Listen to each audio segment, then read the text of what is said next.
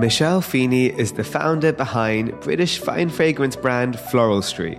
Determined to challenge and stimulate the beauty industry, Floral Street is paving the way for sustainable fragrances, and I'm so excited to hear all about it.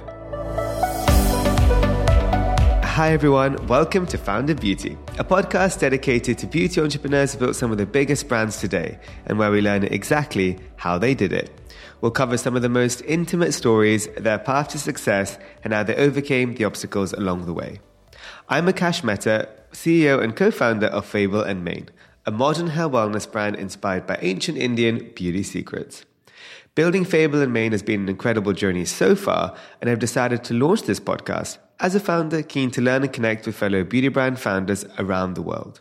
I believe in collaboration over competition, and so I'm using this platform as a way to hopefully help and inspire each other in what can be quite a tough and lonely journey. So if you are an entrepreneur or simply just curious how to build a brand, this podcast is perfect for you. So without further ado, it's a delight to welcome you, our guest for today, Michelle Feeney. With a huge passion for sustainability, Michelle launched Floral Street as a clean fragrance brand with eco responsibility as its focus. She's given the consumers the opportunity to make better choices with her ethically sourced ingredients and biodegradable packaging, ensuring a planet friendly fragrance journey. Her bold signature scents awaken a new love for luxury perfume, which comes as no surprise from her power, powerhouse energy synthesizing culture and business. She's been at the forefront of some of the world's largest beauty brands, from Estee Lauder companies like MAC to Saint Tropez, and she's truly an industry trailblazer. And I cannot wait to discuss it all from a passion for eco conscious practices to where she envisions the future of the beauty and fragrance industry. So, Michelle, thank you so much for being with us today. Oh, thank you, Akash. I can go home now. That's an amazing introduction there. Well, you know what? an amazing introduction for an amazing person. So it goes hand in hand. Um, but Michelle, I asked my guests the same question, and I want to ask mm-hmm. you. The first question is, who in a nutshell is Michelle? Wow. Um, probably that six-year-old little girl that uh, d- dreams a dream still. Really, you know, um, I, I, I'm still that same person. I'm I'm the, you know, the daughter of coming from you know Irish immigrant families that's that's had an amazing journey through life with I think looking through different eyes than you would if if you were maybe born in, in, in you know as a Brit so I think that's yeah. that's kept me passionate open uh, love meeting new people, love finding out about people's stories, um, love involving others in my story. Um, and as you said, sort of collaboration is important, I think, um, for success, actually, in, at the end of the day. 100%. Hundred percent, and I want I want to go deeper into that a bit because I mean, also to set the scene, I've been very fortunate to meet Michelle now a few times, and uh, when we I launched one of the founded beauty kind of breakfast brunches, uh, you really stood out to me the most because you got up in front of everyone and you you know really spoke about that collaboration over competition and how you know having that space is so important. So I just want to a say thank you for that because it really did stay with me for a very long time. Um, but it is true. It's pretty much the, the, ethos of what you're doing and building, but that comes also stemming from a huge, uh, vast experience in the industry already.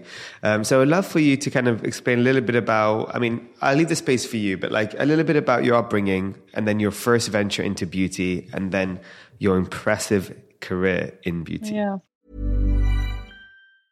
Wow. Nice. Yeah. What you're hearing are the sounds of people everywhere putting on Bombas socks, underwear, and t-shirts made from absurdly soft materials that feel like plush clouds.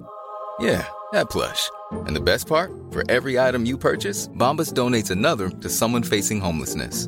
Bombas, big comfort for everyone. Go to bombas.com slash ACAST and use code ACAST for 20% off your first purchase. That's bombas.com slash ACAST, code ACAST.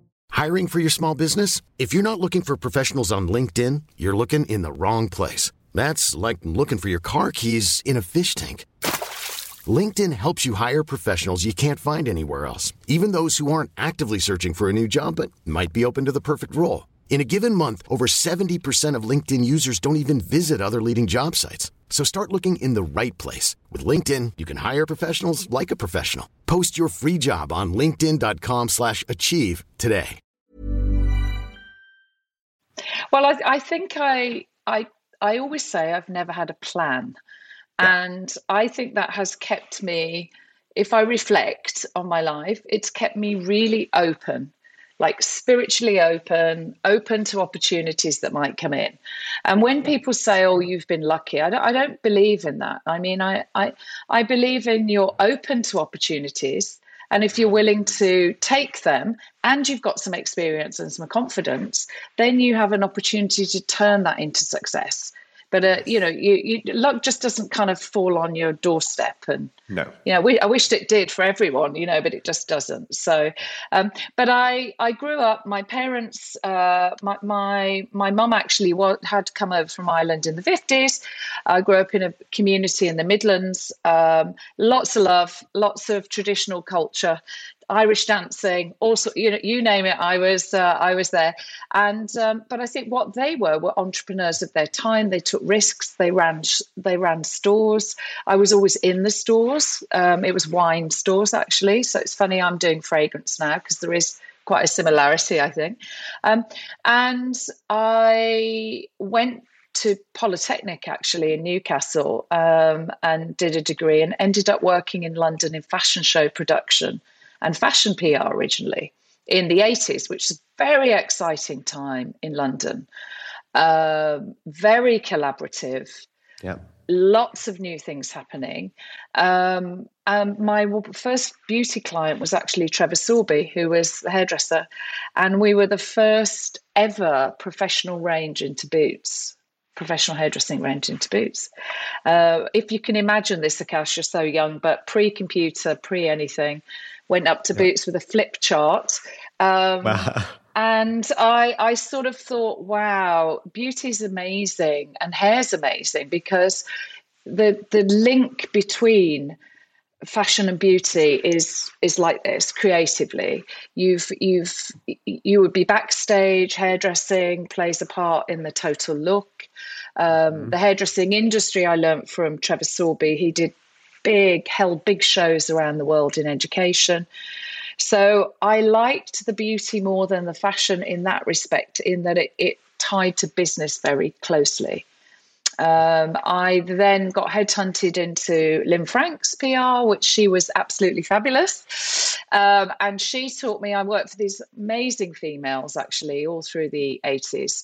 She taught me about seeing things differently, going for it. She empowered us as young females to um, believe in our ideas. Yeah. And that's something you'll probably understand, you know, believing in your idea. Um, and I then moved to New York um, with a boyfriend. I had no plan again. but I built my own PR agency in New York, and my first client was Bumble and Bumble. And I rebranded uh, Michael's company. I've still got the old logo and said we've got to do some products um, and launched them in 1993. And that got me very much noticed on the beauty stage in, in New York. And I ended up in Estee Lauder companies um, working with prescriptives, then Tommy Hilfiger. I launched Creme de la Mer from scratch.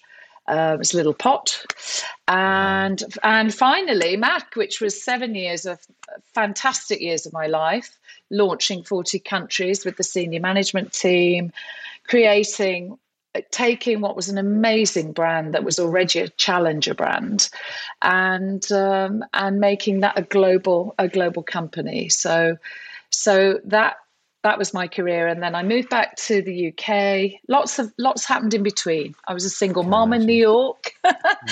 Um, i got married i moved back to england. I launched india and china for mac from london which was a great experience. And literally imagine. went from one to the other which very very different experiences. Um, and then i left that role um, thought i wanted to take a gap but really wasn't ready and i then became ceo of um, saint tropez the brand and it was declining and also tanning was seen as something sort of wags and orange and i really turned it around and saw it as this beauty treatment and skin finishing. Um, and then I sold that and decided to do my own brand. There you go. That's about 35 years in about I mean, 30 seconds there. So. I love it because I, I feel like it's such a harsh, with your, I'm sure there's incredible learnings, but I was yeah. also thinking that's like, that could be a whole nother podcast because I feel like, you know, today it's about Floral Street and that's where I want yeah, to make the time yeah. for that. but, um, but it's really good to set the, the I guess the the foundations to understand mm. for everyone listening that Michelle comes with this huge experience, and obviously everything you've done today um, has been, I guess, triggered through learnings and successes and failures you've had yeah. in your mm-hmm. career. Um, so, you know, when relevant, do touch on that. But I think it was important just to set the stone. I feel really mm-hmm. harsh now going to Floral Street without even going deeper into that Mac Estee Saint Tropez no, journey. It's fine. But, but, but, you know, Floral Street's where it's at. And I think for me, I'm actually more excited about Floral Street as a, as a yes. new challenger brand that's really much needed in the clean fragrance space. So, with Floral Street, I would love to know first how the name came to be. And I, I, I read something about a journey through Covent Garden, so I'll let you explain that. Yeah, literally was. Um, I looked up at the Floral Street street sign in mm. Covent Garden and thought, wouldn't that be a great name for a fragrance brand? And in that moment, I sort of could visualize it. And um, I think for anybody out there who's who's got their own companies and things, you know, visualization is really, really important because I think if you can see it, you can, you feel you can make it happen. But if you can't see it, then nothing's going to make that happen because you know you've got to be you've got to believe in that vision haven't you um yeah. akash so so i think i saw it then it was a re- immediately in my head covent garden victorian flower market it's all there you know um, what i didn't do though i then took a gap year at 51 because i thought does the world need any more beauty brands mm. a yeah. Um, I, I, don't know anything about fragrance really, about starting a fragrance brand. So I took a bit of space and I realized, yes, the world did need the, the, the, fragrance industry had got so old fashioned in the way it sold to the customer. It didn't bring the customer in. It didn't talk about the ingredients. It didn't. It didn't necessarily highlight the nose behind the brand, um, and also it was so badly uh, behind in in sustainability in the packaging. Everything had a cello wrap on, still does. I still get gifts in a gift bag with cellophane around them, and I thought, okay, I'm gonna if I'm gonna do this, I want this to be different, and that's what that's why I jumped in for my sins. It's such, I mean, if I thought about it now, fragrance is such a difficult category, you know, and you, you've got a lot of money being pumped in by the big boys, as you and I both know, exactly. to making that a success. So, so to be a small company, you've got to ha- actually have something different to say and also a different experience for the consumer. We've worked in these big conglomerates, um, yes. myself at Dior, and you know, and we also, uh, as you know, my father is in the industry for forty years, so fragrance is not necessarily new to me by any means. But uh, I really feel as a consumer, and even individually now all of us we have to sometimes think about supporting and going forward in this industry about clean because you hear this in mm. skincare a lot. Clean skincare it's a big thing. Now it's coming in hair care. And it's quite frustrating to be honest that you look at these retailers and now you're getting top 10 brands in skin hair um, even in makeup becoming clean right? The clean ones. Mm. and look at fragrance and it's completely still governed by the big names largely due to the fact that they are pumping in, as you said, millions and millions of marketing mm-hmm. um, budget. So obviously, it's hard to then pave the way when you know these brands that we that are clean are, and sustainable don't have 1000000s mm-hmm. of budget, let alone in just marketing. Yeah. Um, so there is a huge education to like mindfully consume fragrance, and I think that's still missing today, right? Um, there is mm-hmm. that, and I think yeah. that that word collaboration is so important. So yes. when I went to look at the packaging and I sort of we'd found this pulp, uh, this new color form type of pulp, and I literally just had to call up and say, "Would you, you know, if I want to design a package with you, can I?" And they were like, come on in, you know, because nobody's done it in beauty and we'd love you to set the pace. And so the collaboration with that manufacturer, sure, we paid, but it was about doing it differently to tell the story. But four years ago, Akash, I couldn't get anybody to bloody write about the thing. You know, it was like mm. they just wanted to put the bottle in in a in a piece and just talk about the fragrance. And then when we went to Sephora and they said, "We love what you're doing. You're really modern. Our consumers look at in America. Our consumer is looking for what you've got to give." And we've got these guidelines, these clean guidelines. So that opened up my eyes to what was going into the bottle as well. So we were telling the story of the sustainably sourced ingredients via Robertet, again, another collaborative company, yeah. who we could tell the story of, who hand on heart, and you and I share that wonderful, uh, you know, supplier, hand yeah. on heart, you know, the people that are harvesting the jasmine in India will be looked after the whole year. You know, they're sustaining the community. That was important for me. The the deeper you go, the more you find out, the more you have to do. But um, I the clean on the inside, we've taken things out that we didn't even know could be potentially perceived as harmful or not not good for the body because Sephora have guided us to say our consumers are looking for, what they don't want in things. So I've as a, as a startup, I didn't you know we were as clean as we thought we could be, but they've helped influence us in a different way.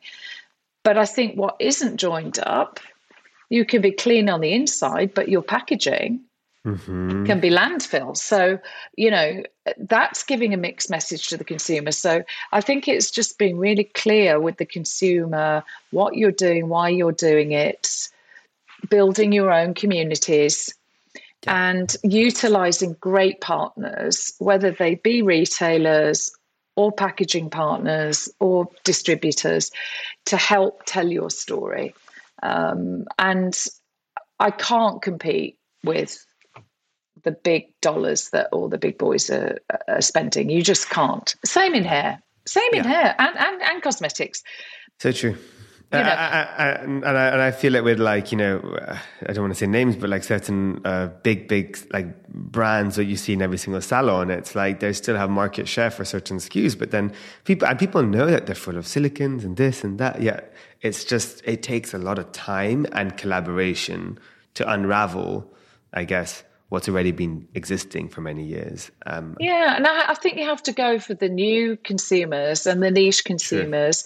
Yeah. And also, I think probably one of our challenges as startups and founders versus mm. our old life in a big company is our heads want to go fast, but yeah. the reality of the business cannot go that fast. Yeah. So it drives you a bit crazy because you you know you know you know where you could be but you can't get there because you haven't got that. So it forces you slightly to slow down. Um, you know and i know we've talked about this and i think it's um, it's it's very it's very stressful to know where you could be. Um, yeah. but you just have to keep on keeping on keeping on the message. And the newer consumer really is trying to seek out different things yeah. So that's what I've learned. So I'm I'm sticking with that, you know, slow wins the race hopefully eventually. You know that you we go fast. You and I have both gone very fast. We've gone global straight away. Um but then you have to sort of go okay, how do I sustain that now? Exactly. Um, and not get distracted too much by um mm-hmm. yeah, there are a lot of people uh, brands I would say in the space. Mm-hmm. Um but you know, if you focus on, yeah, definitely getting the new customers, educating over time the current customers of these retailers and the industry, um, and just be sustainable with the whole 360, which Floral Street truly is. From mm-hmm. like when I look at all the touch points, it's just like from the packaging to the as we know with the Robertet and the fragrance supplier and all that stuff, it, it really is going to eventually be the one that withstands. Um, I, I, would love, you know, a little bit on that sustainability thing going on your website, for example, mm-hmm. you have a lot of incredible different organizations and you work with and accountability mm-hmm. that you hold yourself with, with these credentials and, you know, badges. Um, was that from your day one super important for you to to have? Yes, and I predicted that consumers would start shopping by symbols. Yes. Again, something I tried to stimulate people to write about, but they didn't seem to interested. But um, you know, because also a symbol is global, right? So if, if if you're in a different country with a different language and somebody understands that that symbol of recyclability, then you can tell your story. And I also wanted I wanted to be as I didn't want to just greenwash my brand. And there's still some things. There's a tiny bit of plastic in our brand in the pump. I need a I need somebody to develop that that's in industry. I, I can't afford to develop that differently. Yeah. Um, but we're honest about that. And what we've done is we found this um, partner that can offset that tiny bit of plastic, and we we measure how much that is, and they collect that much from communities. So every single element of what I do, I try. I'm I'm open and honest because again, if I start hiding things or pretending, then my brand has no validation at all. I think exactly. It's so, so third party is really important, and who you choose to work with. It can get quite confusing. Um, and some of it can get expensive, but the most of it isn't. And I think it's also about collaborating with other, collaborating with other brands that that are also part of those um, sustainability credentials. You know, I'm not B Corp yet. We that's that's quite a big job. Yeah, and to sustain it, you know. So I think timing yeah. is very crucial there, yeah. and mm-hmm. but but but you're gearing up to that, you know. Yes, exactly, exactly, it. exactly. Um, I fully and, agree. And also, sort of even your distribution channel and where you produce things. I moved all my glass from China to Europe. Yeah. Uh, production, saving on tons and tons of miles, and also reliance on China in a time when it's been, you know, really fluctuating. So um, I'm always, always, always looking for that. How do I get better? How do I get better? Yeah. No, that's that's all you can do, and, and I think that's such a great out, outlook to have. Is realize it is a journey. We always say this timeless, timeless, you know, countlessly again.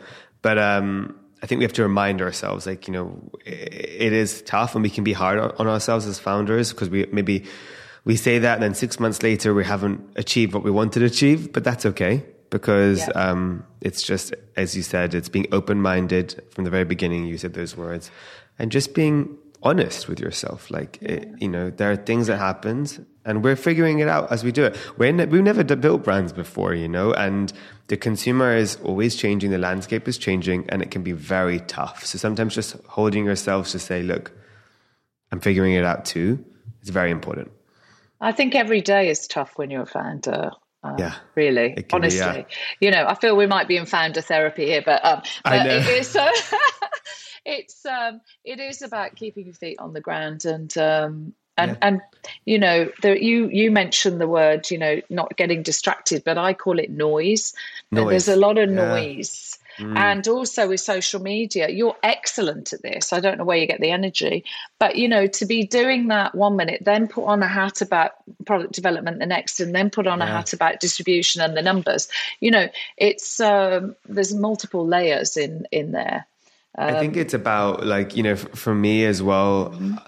I, I, when, it's great to still have people on the outside perceive it, but like for me, I feel like I'm doing the worst job on social media. But because because I compare from what I was before. But I've just, you know, you have to learn to adapt and prior, keep on reminding yourself of your priorities of that moment. So for me, like my priority of the last year or two has truly been like, you know, Fable and Mane, the brand. So I do, yes, like dabble in certain things, whether it's a podcast or the social media, but I have to just do it sounds bad to say but the bare minimum just to keep it afloat but also not take over my priority which is my brand because yes. like I, I post and then I I don't look at my phone till the next day I don't even know like you know I just that's it it's done you know? Therefore I'm not spending six hours just double scrolling being how many likes how many likes has, I, has it got more comments? I don't have time for that anymore. Um, and sometimes I even outsource. I even tell my team like hey can you write my caption for me? I'll amend it and adapt it. Can you work on my grid? Just because I I would I could do it myself, but is that the best use of my time and my headspace? I think that's very important. So yeah, not necessarily slowing down, but but still being mindfully um, alert of where your energy and time is going, and and and, and even giving some free time for new things because that's what mm-hmm. keeps you excited and learning. Um, I think it's very very important. But I would love you know a little bit to talk about your product portfolio um, and your fragrances to date, and your really exciting collaboration with Van Gogh. So please let us know. Yeah. Okay. Well, that's um, look. I started with eight fragrances. Yep. Um, I, I had budget for six, Akash, when I sat around my dining room table. And yep. then we went to um, meet Jerome and yeah. Robert Robertet. Yeah. And, and, for everyone listening, Jerome is the most incredible nose perfumer, right? Like, uh, yeah. the best way to explain? Yeah, yeah. Yeah, and he's behind some of the biggest brands. One is Byredo, that's just about to sell for a lot of money yeah, to money. L'Oreal. L'Oreal. Congratulations there. Um, yeah. But um, and he had been so excited by the open ended brief I gave him that he had created 23 fragrances. So I had to then choose. So it, it, became eight. So I started with eight. That's a good compromise. Um, I'm sure there's probably a lot more you wanted. oh, yeah, exactly, exactly. And um, then I decided to have my own store. And then I realized I only had eight fragrances. to put in this very expensive store in Covent Garden. So um, we quickly developed some candles and some body products. And when we launched the brand, um, and what I've done, we've now got 11 fragrances, which amazing. is amazing. We're only four years old. Yeah. And um, yes, we got approached by the Van Gogh Museum in Amsterdam. And they said, We love what you're doing. We love your sustainability positioning. We love your box. We love the brightness and vivaciousness of, of your brand. And we love that you are independent. So that's another really important word, I think, is this mm. independent word. And I said to the team, we can't do this. We're just a small brand. It's Van Gogh. Um, and my head of marketing, Armel, said, yes, we can. We have to. So here we are. We I went to the museum. I, I got to choose any painting in the museum. And after some deliberation, we we decided, rightly so, to go for the one that had would be most recognised in the world, which was the sunflowers. Yeah. And Jer- Jerome used the painting as his inspiration for the fragrance. Um, and he imagined himself as Van Gogh in the south of France, and the way that the light during the day would uh, you know, from from daybreak through to lunchtime through to the evening, how the light would change the landscape, and that's how he built the fragrance, um, which is pretty incredible. And being part of creative process for me, you just recently you just talked about what you focus on. What I'm missing as the brand gets bigger is what I love is product and creativity and creating the visuals.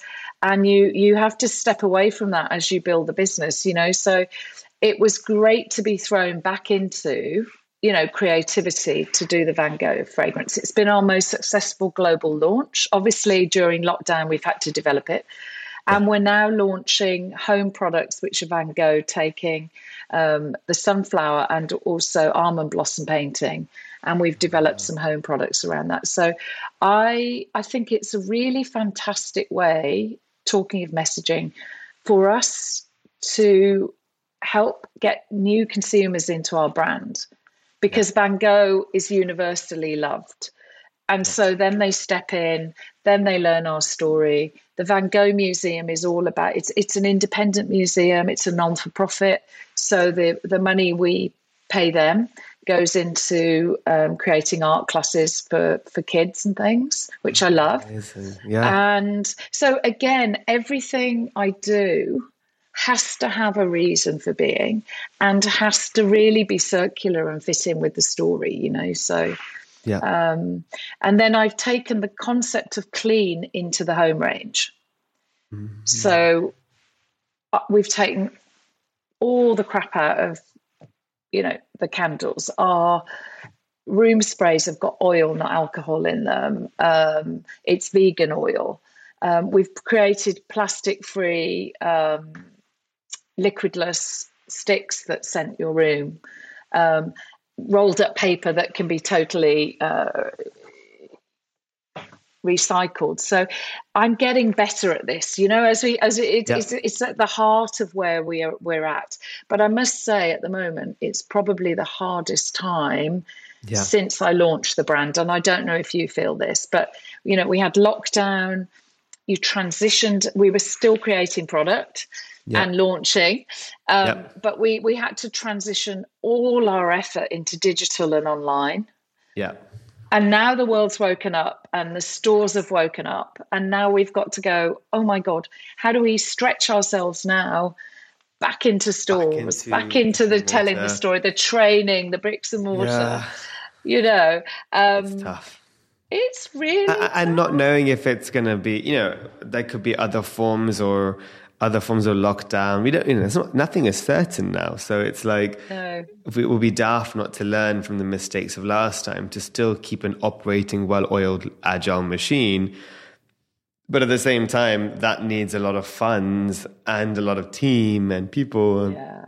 And it's tough. It's tough. But I think at the same time, it's really about taking a moment to celebrate A, what's been achieved, and B, to like kind of focus on, well, it's a it's like this but it could be worse it could be better sure but how do we now focus on getting it step by step to that better more comfortable more sustained place? Because um, everyone on the back end is going through it and i think it's like this weird moment for brands right now big small new where you have to spend probably more than you're earning just to keep up have market share and eventually yeah uh, grow. I, I, read this other other day as well. It was sort of like someone was telling me it was a VC actually. They were saying, "Oh, now beauty brands shouldn't be built to be profitable. They just should, be built to be, you know, uh, revenue for sure, focused on."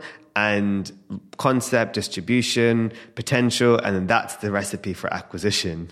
Um, and you're hearing this, and he's like, I don't even know what to hear anymore. Like, I need to hear like but then surely like someone like many years ago would have said profit is the most important you know your ebitda your profit so i don't know what to believe i think it's a i think it's a balance and i think yeah. it depends i mean i've really you have to have momentum of sales yes. and, and growth ours ours yeah. you know it, it is slow when you're uh, slower than we're used to. But then my team are like, my God, we've only been, we've only got this many products. So we're only four years in the marketplace. Exactly. My my aim, and two years of that is the pandemic, which and two really years count. is the pandemic. FYI, you know, yeah. remind yourself, Michelle. I'm like boom, boom, boom.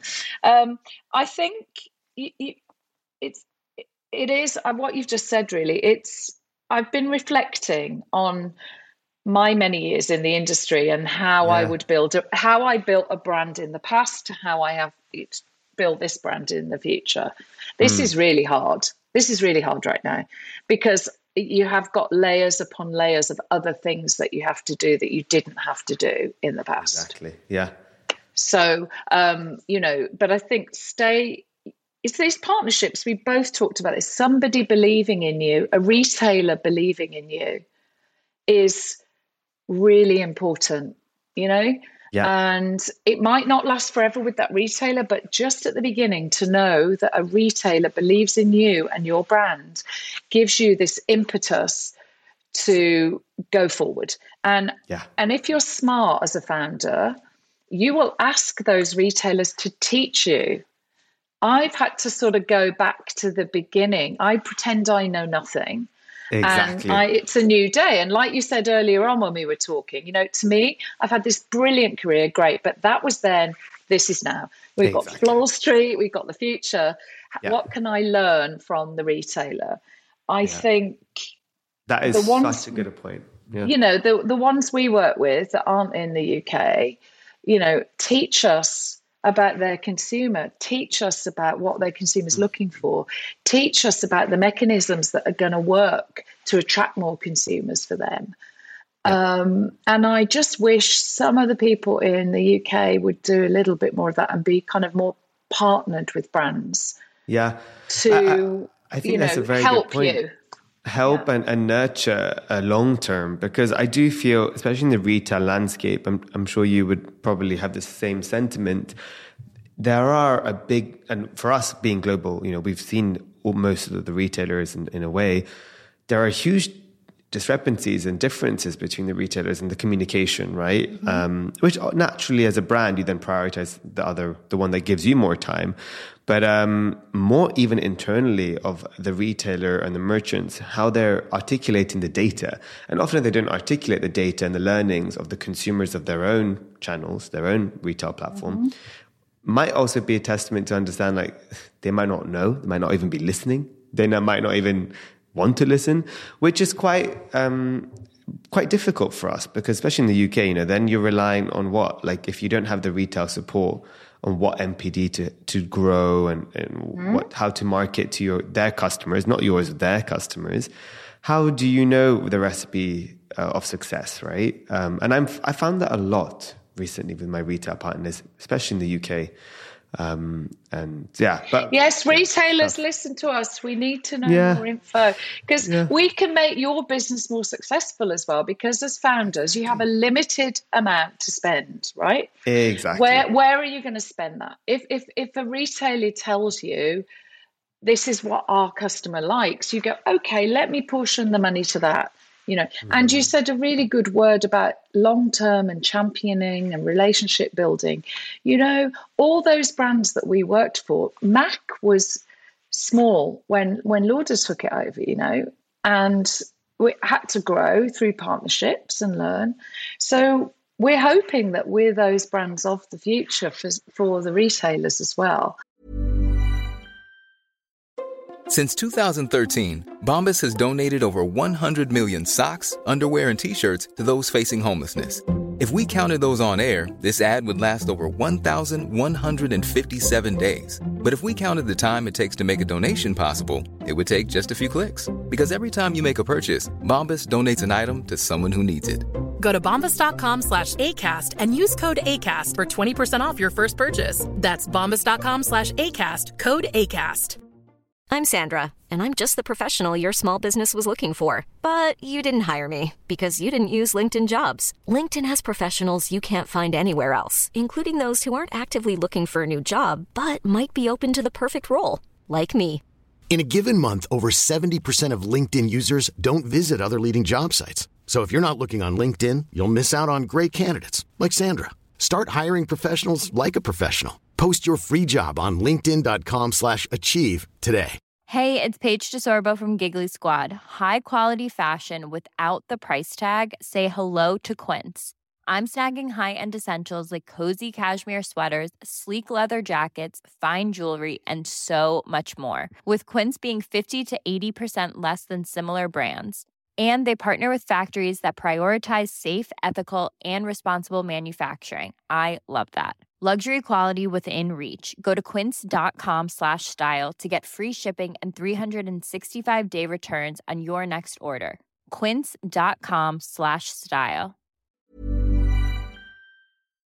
So um, you know I, I think it's um, maybe somebody will be listening in and step yeah. forward. And not not all of them you know a lot of them are really you know the pure players I think are much much better with with For speaking sure. to no, us and, about and that. a lot I yeah. agree. I think the hard thing is sometimes as well, which I think could be interesting for listeners um, who are you know not from a brand side is often these merchants you know so when you think about a retailer there are these merchants that work directly with you and they'll be either buying your brand or there'll be a marketing team often they're being churning like churning in and out like no tomorrow like every, some of our retailers i can tell you like in the uk one of my retailers i think we've had like 10 different people in my short oh, two yeah. years you know and probably we could have the same one but like it's crazy because you have to rebuild your relationship your trust education of the brand and the time i'm spending reintroducing the brand at that stage, I just want to go ahead and like really focus on the consumers. Like I don't, I want the end is the most important, the end consumer, the end journey, not the intimate, you know,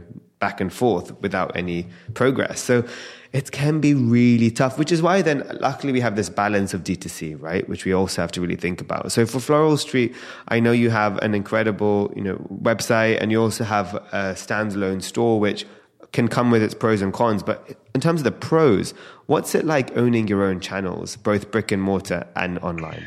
Do you know what? If I had enough funding right now, I'd open more stores. Yeah. Okay, so I've learned it's been, you know, obviously it was a money losing exercise because Yeah, it's it's, so high, high rent, rent. Covent Garden. That was our commercial for the world. Yeah. So, you know, Jo Horgan, who who is the founder of Mecca in Australia, came in week one and said, I want to bring you to Australia. Now, had I not had that store, was I just on one shelf with a few fragrances, then I don't think she would have said that. You know, everybody's visited. Lots of people from big brands have uh, been inspired by us, should I say. I'm sure you're going to get a lot of that as well. But, um, you know, it's given me a learning, a learning with the consumer. I wanted to do it different and have Sense School where people could come and learn. Not, I wanted it to be this interactive place that's led to Sense School in a box, which has lent us to doing a digital Sense School, which during lockdown, I could train 600, um, you know, Sephora staff across Canada Yeah. digitally because I developed that from the store. It gives us a test and learn platform.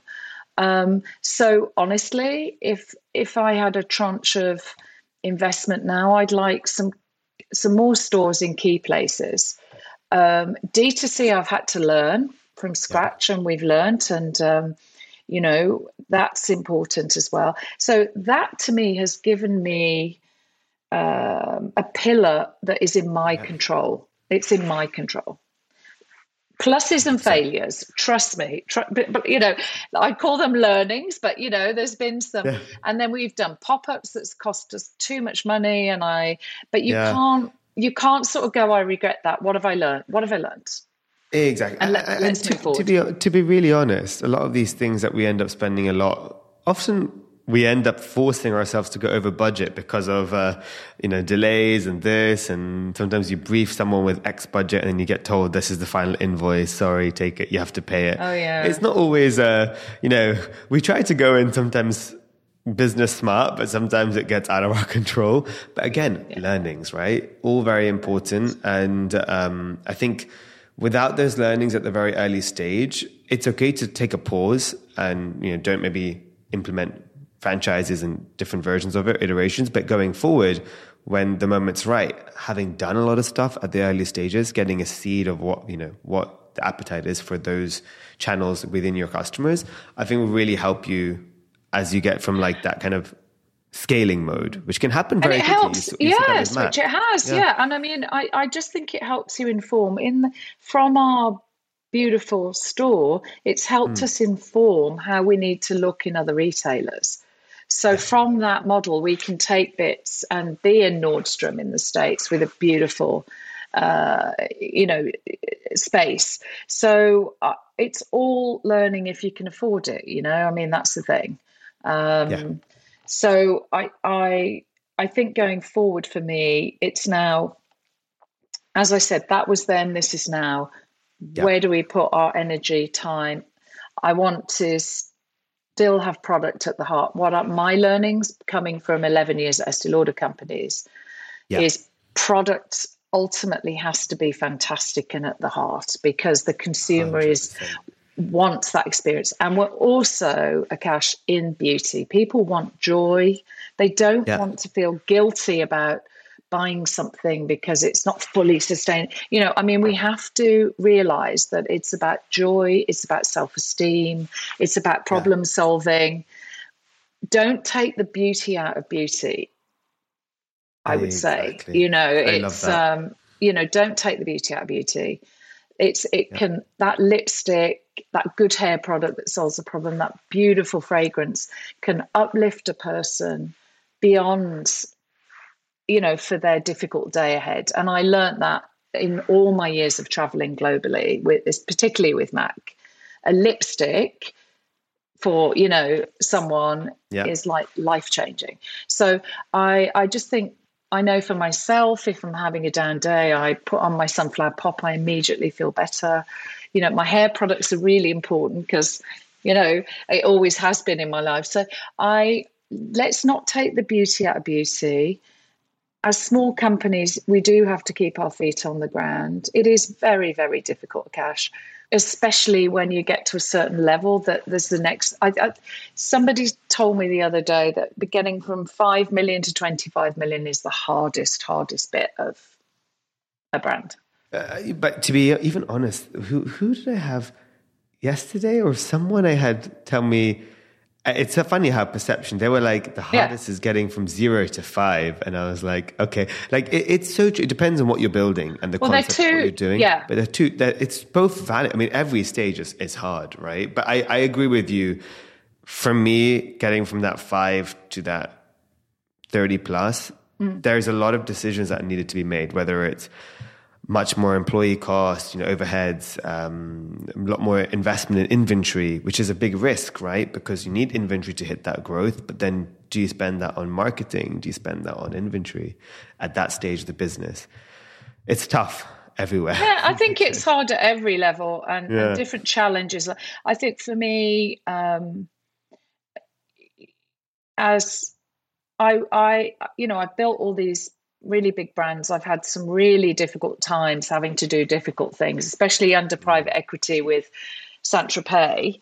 Yeah, Um, reporting and you know every- all sorts of really really hard decisions and things to make but i think being a founder is the hardest thing i've ever done because it's your soul on the line 100%. totally your soul you do feel you know it's your responsibility and um hats off now to anybody who founds a brand and and also not everybody wants to be 25 million. You know you might love where your brands where your little products at one product you might love it. You know um, you might like one store that becomes your life you know Yeah. i'm not that person you're not that person but i wish i was that person some days you know in that i didn't give myself these huge goals targets and um, goals, but here yeah. we are here we are but, but but you know the people who made and i think a first to say very important what you said is understand what kind of founder you are i'm building a course that at some point i'm going to um how to like tips to how to launch a beauty brand. And my first thing i'm going to say and i put it in my intro is first take time before you create a brand to understand what type of founder you are and what type of business you want to create because then your decisions will need to kind of lead up to that right? Exactly as you said if you want to make a, a billion dollar brand or a million dollar brand both are right if it's right for you but just you got to make sure that you are gearing yourself up for that journey but I do think it's important to remind ourselves, especially both of us who are being we're being quite vulnerable and honest right now, right? Like this is quite a different podcast to most of my podcast episodes where it's like life is great, let's go. it's like no, the reality is is this is like maybe it's just a matter of the times that we're in. We're in that kind of stage of our businesses where a lot of decisions, a lot of ups and downs. But that's the reality of most businesses um, is like this, which I love that we're being really vulnerable and honest. But I do think it's important to remember like that we're not alone in this, you know, like what you're feeling, a lot of founders are feeling. And the ones that have made it to the the 400, 500 million, whatever the number is, right? 30 million, whatever it is, they did feel like us. And we're just only a couple of years in plus a pandemic. So I think it's just about together making sure we realize um, utilize your background, your, your experience, because it is your advantage, but also we're in a new territory. It's okay to feel sometimes like, are we doing the right thing? Are we too ambitious? But no, we're not alone. And that's my point there is, you know, we're not alone. I also think is money your driver. You know, I mean, it's Yeah. never been my. It's never been. No. with- it's not my driver actually. Um, No, it's not. um, otherwise, I would have done this completely differently. You know, Yeah. I would have done it as a mass brand, and and and also, yeah, and also, do you do you want to be a brand? You know, everybody banders this brand word around. As far as Mm. I'm concerned, it. If you're still in the game ten years on, you've got a brand, you know. Exactly. But under that, what what what are you? You know, and what and you know for, for, for both of us in our industries um you know we could have stayed in corporate for many years but we had a lot of exposure to certain things that we just felt weren't necessarily right or the future mainly going around sustainability clean and in our respective categories whether it's hair and fragrance we are one of the few brands pioneering that space, and especially in the likes of Sephora. We're both Sephora brands. You know, we're both in the clean category. I had a conversation with one of the leadership, and they were saying, like, you know, oh, we're sleeping on clean hair and clean fragrance. And I'm like, yoo-hoo, like we're here. so, you know, the time you spend on a big, big player, putting the effort on us when we're agile, we can act on it in the next day. That's what you got to do. So it's education. It's showing up present. And I think what I've learned is, and I think for us being Brits, we're too nice. We're too, oh, you know, we're not, we don't want to be pushy. We don't want to, like, I think we need to be a little bit like confident, but also like, um, yeah, like uh, account holding people accountable. I'd rather yeah, challenge. I mean, you challenge. have to challenge. Yeah. You know, I, I worked Otherwise, in America doesn't get, a long nothing time. gets done. Yeah. yeah. it's true. You have to challenge. You have to believe in your gut feeling about things as well. Um, you have to phrase things differently. Um, yeah. For me, I, I, think legacy is important for me, and um, you know, when I learned many years ago when I lived in the States and was looking into all sorts of different healing and, you know, American Indian kind of, well, no, sorry, uh, Native American. Yeah. Um, uh, you know, it was about planning for seven generations ahead. What would seven generations ahead of us, what will yeah. they be thinking or needing? Yeah. And if we don't ask ourselves that question in producing products, we uh, have got you know, we, we haven't got a world really. So no. I'm not saying I'm perfect at all. I, am not saying that. But I think as an industry, we need to be asking ourselves, yeah. you know, um, I'm still seeing commercials on TV with just landfill, landfill, landfill. And, mm. um, you know, I don't want to be one of those. So I, I think being careful about NPD, what you're bringing out, why you're bringing it out. And you've probably got enough products which i'm think i'm talking to myself now we've probably got enough products we just have to tell more people about that you know well, and, and that's exactly it. Like I, I remember, uh, you look at the likes of Olaplex, right? Nine SKUs, yeah. but billion dollar IPO market share. Um, you don't need a lot of products. You just need the right products, and if that means the right products is more of them, sure, that's great. You know that mm. you're delivering more what the consumer needs, but everything does come at a time, um, obviously tethered to budgets and cash flow. But at the same time, I think it's really important to realize like there are so many people out there, especially in the retailers we're in. Like I remember with Sephora, we're seeing our numbers, we're like, we're doing so great. And then they're like, you're only hitting 1% of Sephora customers. I'm like, yes. oh, just Sephora customers? Oh my God, yes. like there's 99% more I can people already walking in those doors and shopping online. So there's a lot to be done. But yes, we need this help from the retailers themselves to push and pioneer and, and help us smaller brands, but also the brands that I hope will be the brands that will last those, you know, as you said, 10 years and be the future because we are going into more mindful, conscious world. Mm-hmm. And I think that's really, really crucial that we don't lose sight of that. And it might be tough at times, but you know, we are not the brands that are going to close down. We're going to be resilient to the change and we're going to I hope so. no, no, no. And that's the thing. We, we can't because at the end of the day, um, I look at quality of, even if it's a small customer base right now, if everyone you're speaking to is loving it, championing it, that's just a testament of like, okay, now how do I hit more people? That's all it is right now. It's just hitting more people. And the, for more people with the ready, the, the, the, the love and the affinity to the brands that we're creating, there's no risk there. You know, I would be more worried by those mass brands. Sure, they can make a quick bottom line and quick revenue into these retailers, but the affinity, I would even question, right? The loyalty. So that's what I tell myself every day. And I think um, yeah. it's hard to lose sight of that, but I think it's important that we do keep that back in mind. Yeah, and also, you know, you talked about, you touched on the Britishness. You know, the reason yeah. I also wanted to do Floral Street as a British brand, I am, you know, pre COVID, obviously, but I moved from New York to London, and the vibrancy of our cities, the diversity of our cities, cultural diversity, you know, that was blended and for me is you don't get that that anywhere else really in the world and i wanted to take that energy and take it out to the world and i think you've sort of done the same looking at your brand in a you know you've taken some cultural heritage you've you, you've put a bit of Brit in it. You've, you've taken, and I think we've we've got great creativity in London. It's just it's hard to take your brand to make your brand have momentum if you just stay in the UK. And I think that's that's probably what a lot of people are finding challenging. Hundred percent. And I said this on a retailer meeting the other day in, in the US. I said, you know, we people say don't spread yourself thin in the early days and this, this, but we're building the seeds to what the future is, which is we're going to a global community.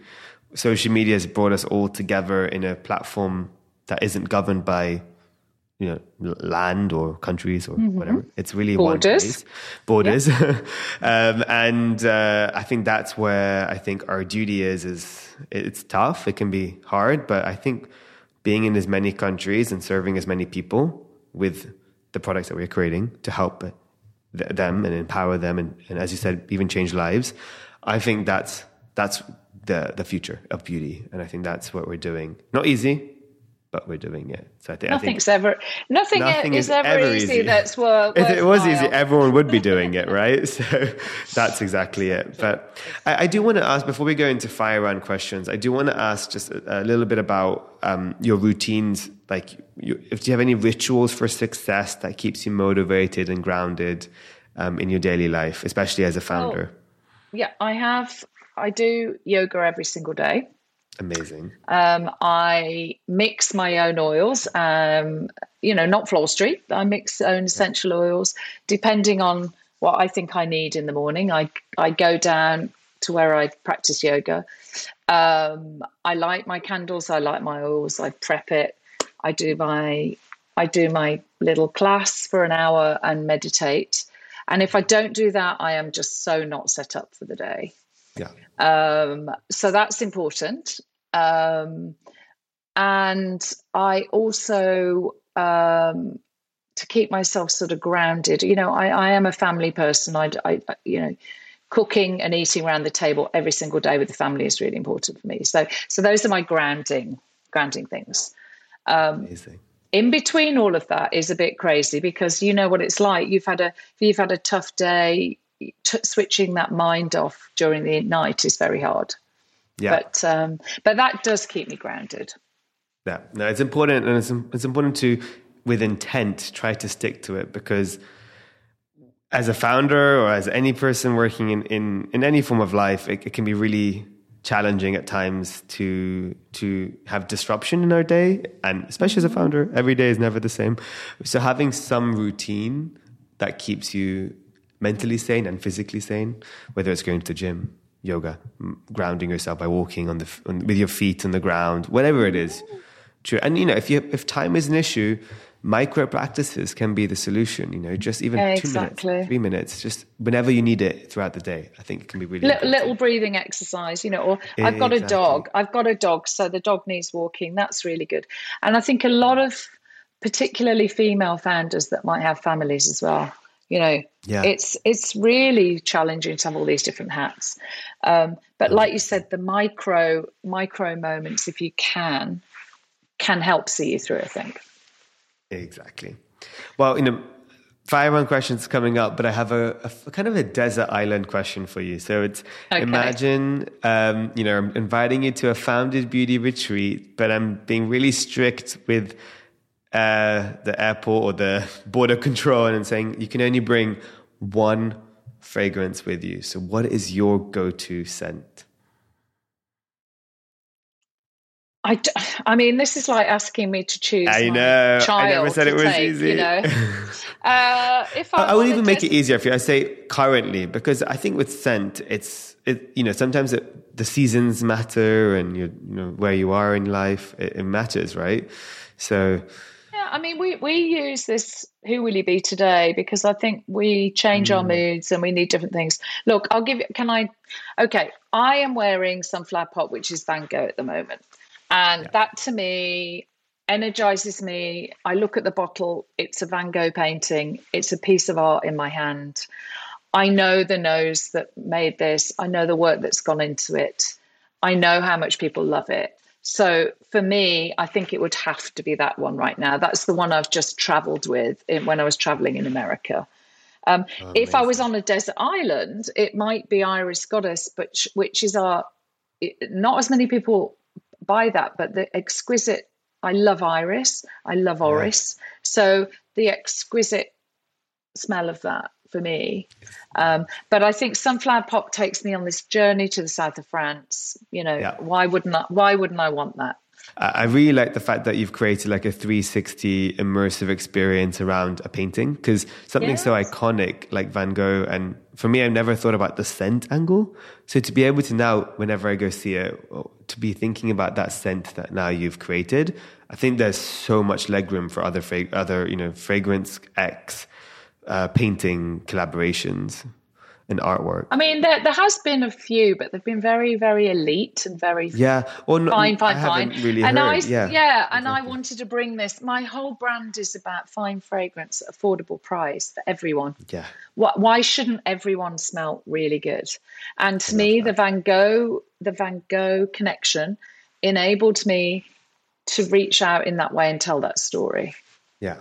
Oh, it's so beautiful. And no, it's it's it's such an important thing that also it keeps the it keeps and it's also fun, right? It's an amazing fun Yes, project to work yes, on. lots it's of important when you when you're building a brand as well, you've gotta do things that like keep you excited. Yes, even if it doesn't make fully financial. Sometimes I we do stuff internally, I'm like, okay, that's an ego project, Akash, but I'm gonna do it. I'm not saying yours is, but I'm saying for me, I've done a lot of things which are not necessarily long term, but they're more Yeah. like let's try. Let- you know? I always say, "Let me have this" to my FD. Let me just I love have that. this. Let me exactly. I, my sister says that to me a lot. I'm like, okay, you get that.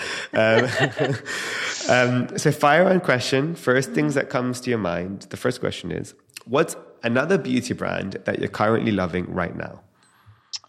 Oh my goodness, I I don't know. I'm a bit. I'm a bit. St- I mean, apart from yours, of course.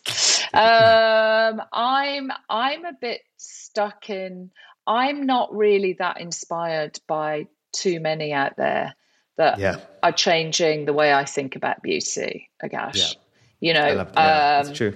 I, I I must be honest with you. I I stick to my um, products that I like. Uh, maybe I'm too setting my ways. I want to be excited and I want to be, but I think there's just a lot of sameness, you know. Um, I think you've taken a different. You've taken the oil and you've made that, you know, a hero, which is really great in a fun way, in a modern way. Um, but uh, beauty, beauty, I. Is that Also, a you know, terrible? you- is that a terrible no, answer? no, no, I- all- I- but you've, you've also been in the industry for so long, so you've seen the industry um, from both a brand perspective and also, you know, now founder perspective. And I think it's absolutely right. There's a lot of beauty brands out there. I can tell you as a podcast host, there's a lot of beauty brands out there.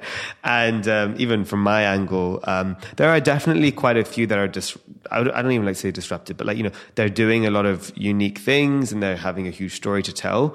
But it is true, like sometimes as a founder, um, it's best to be inspired by what you're doing because Well, you have to be really, to and be. uh, but I, I tell you what, from a from a makeup standpoint, I have purchased. I always think what I've purchased, Yeah. and I've purchased Gucci Westman's oh, makeup, amazing. and I find that really, it's a very modern brand. It's very easy. Us talking about only a few products. That's all I need. I'm on the go.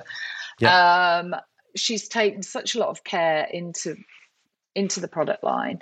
So that for me, I guess, is the one I like. But it's quite a traditional uh, sort of offering that she's done it in a really different way, simple way, Yeah. and with absolute love and care, and isn't just putting her name to some brand. No, and and I don't know if you listened to her, my episode with her, but you must. It's very inspiring, and she's uh, definitely done that. She's put her whole heart and soul into the brand. So, Yeah. Westman Atelier, I agree. Yeah. Um, what is a guilty pleasure of yours? What chocolate you mean, or or Like any- actually, do you know what I really, really like? Good wine, Yeah. actually, and I've sort of it's my joy, and I've started to get to know more about it, and I'm even Yeah. starting to put things in, collect a few things, and um, but I, I love a really, really, really good glass of wine. Yeah, No, I, I and I really starting to appreciate this more with a lot of wine tasting. Mainly going to like whether it's Portugal, Italy, France. I'm going to a lot of wine, you know, um, wineries and learning a lot about the tannins and this and that. And and now actually tasting a lot of the different ages and and I've now kept a few bottles just to see like okay in 10 years time maybe I'll, I'll have something that's a bit vintage. It'd be cool. Yeah exactly. Well my my mum and dad bought a case of because the year I was born it was a vintage year for port so they bought me yeah. a case of vintage port so it's um it's really it's sort of probably been in not in my blood physically since I was a child but you know it's been in my blood. And actually when you look at fragrance it's very very similar. It's about it understanding the notes and the t- and the things within it. So i can see where where that's my love really. I love that. Um what are you currently watching or reading? Okay i have just about to complete viola, viola davis's mm-hmm. um, autobiography which i found really really inspirational. And again as a founder I now read quite a few biographies because I find them inspirational, the struggles of other people. So, yeah, um, I mean, she's amazing actress. It's and, Finding Me, right? Is yeah, it? yeah, that amazing. It's not. It's it's quite a quick read as well because I normally like reading quite difficult things. Yeah. Uh, watching. We've gone back, um, my husband and I, and, and we are watching um, you know, sort of an old American series. I'm watching less. I don't know about you, but since the world's come out, I'm watching less. I don't know if it's a mixture of there's also less on TV, but I'm I also just I'm very selective now with our time, my time, and yeah. sometimes I'm, I'm on. To be honest, I'm replacing that time with TikTok. It's not necessarily good. but like I just at the end of the night I'll just go on TikTok for a bit. But I'm also tethering that to like work. I'm like, oh, I'm looking at different creators and you know, maybe I can reach out to a few. So yeah, it's kind of it's kind of sad, but everything I we're, do now, yeah, I mean, related. it's work. Well, you have to stop that because I find I that you know we're we Homeland, which I didn't watch at the time, but mm. we're watching it from the start, and it's really interesting because a lot of historic things have happened. Mm. Um, and I do like to lose myself a bit. Unlike yeah. you, if, if, I go on TikTok right. or something in the evening, I can't sleep. Yeah. So, um, and I'm thinking, oh my god, why aren't we doing this? Whereas it still work it, exactly. It, yeah, yeah, if yeah. you sort of watch something or read, I read I read every night before I go to sleep, which is helpful. I and I love music, so I listen to a lot of music as well. Yeah, that's a good point. Actually, maybe add that into the questions. What are you listening to? I like that. Yeah. Um, what's your favorite social media platform right now?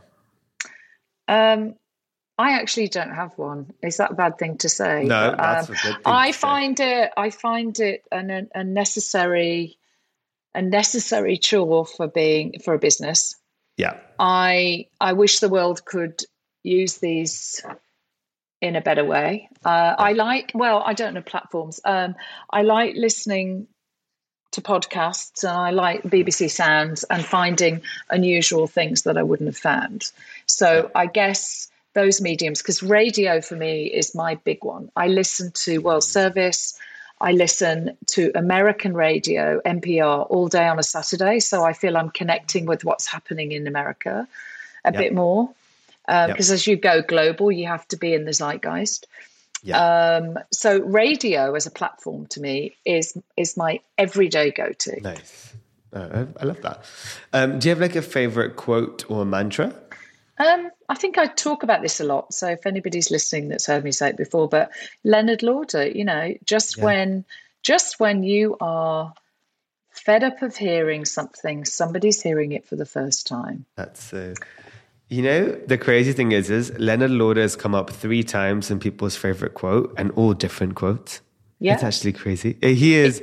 I think I need to do like a little segment on just Leonard. I mean, I wish, yeah, I wish I could. Uh, but yeah, he uh, he's made some incredible, incredible um, uh, quotes. He, he's still well, around. He's in, he's in yeah, he's, he is still. I don't know if he'll come on the podcast, but uh, he might do. He's he's yeah. always up for sort of um, you know being. He's a really, you know, it's in his blood. It was around his probably like yours, ran the kitchen table since he was a kid with his yeah. mom.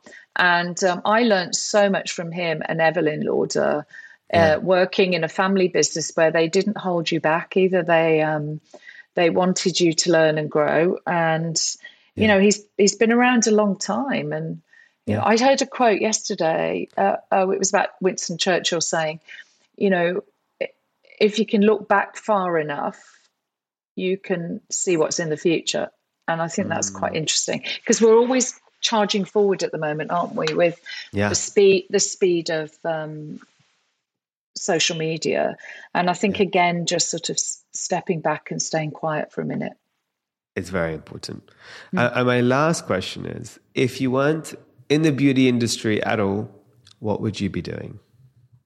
I wanted to be a. Um, there's a few things, but particularly, I I would have loved to have been a journalist, and I would have loved to have been a bit like Kate Adie, where you went into like war zones and things and reported. I mean, I, that's not going to happen now, but um, I, I I think if my life would have let me, I would have liked to have done something that I could be totally immersed in, not for a reason of um, building business or anything else, but just reporting um, for the world. I think. Oh, I love that. Well, this is why I asked the question because I love hearing people's answers. But it's been an, an absolute pleasure, Michelle, to speak to you. Um, I mean, Oh. we already we already know each other. For me, it was just a testament to have everyone else listen to your incredible wisdom, but also just your honesty um, as a founder. For me, it's been one of the most refreshing episodes because um, it's been very relatable.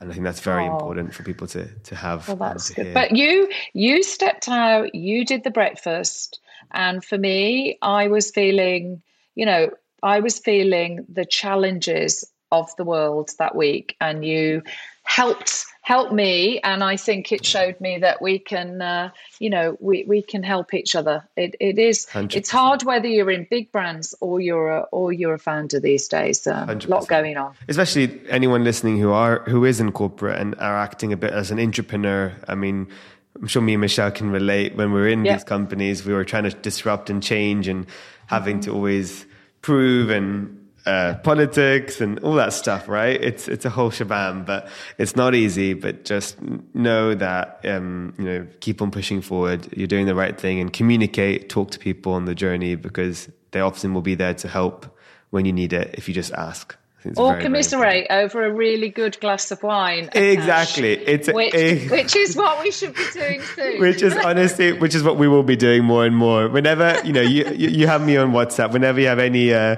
and whenever i have anything just ring me up and we'll go for a glass of wine and we'll vent that's very important exactly, sometimes. exactly. so i want to before you go where can everyone find yourself and floral street on social website Well, it's all, you know, floralstreet.com. Um, Our Insta is underscore, uh, you know, floral underscore street. I am on that as well. I'm not very active on my own um, Insta, and now we are on TikTok. We've just gone in there. We've, we've finally found the resource. So, um, I'll but just, and also, if Yeah. you want to, if anybody wants to email, it's, um, you know, uh, it's Michelle at Floral Street. So there you go. Amazing. That's amazing. Well, I'll put all the links. Yeah, the Instagram floral street underscore. Make sure you do follow because you'll you'll see all the updates there, and Yeah. uh, uh, I'll put all the links in the summary so people can just go click straight away. And, Brilliant. uh, and and all the others, you know, Facebook, we're, we're all on these, these, so yeah. amazing. Well, thank you so much, Michelle. Really appreciate it. Thanks for having me. Thanks for having me. Hope you enjoyed this episode of Founded Beauty as much as I had making it. And if you did, please share it with a friend who you think will love it too.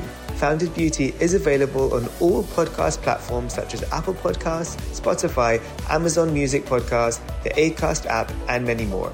And I'm also very proud to be part of the ACAST Creator Network. So be sure to follow the podcast so you can get episodes as soon as they drop. We really appreciate every single follow, listen, share, and review. It truly goes such a long way and helps us reach new listeners. So, as a little thank you, I will be hosting a giveaway each week on my Instagram channel at mehta underscore A, where you can win some amazing Fable Mane goodies. All you have to do is follow me, check out my stories, and all will be revealed. Stay tuned for the next episode of Founded Beauty, and don't forget to subscribe and follow so you can be notified when it drops.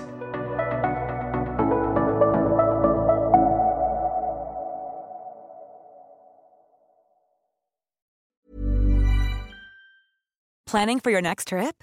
Elevate your travel style with Quince. Quince has all the jet setting essentials you'll want for your next getaway, like European linen, premium luggage options, buttery soft Italian leather bags, and so much more. And is all priced at 50 to 80% less than similar brands. Plus, Quince only works with factories that use safe and ethical manufacturing practices.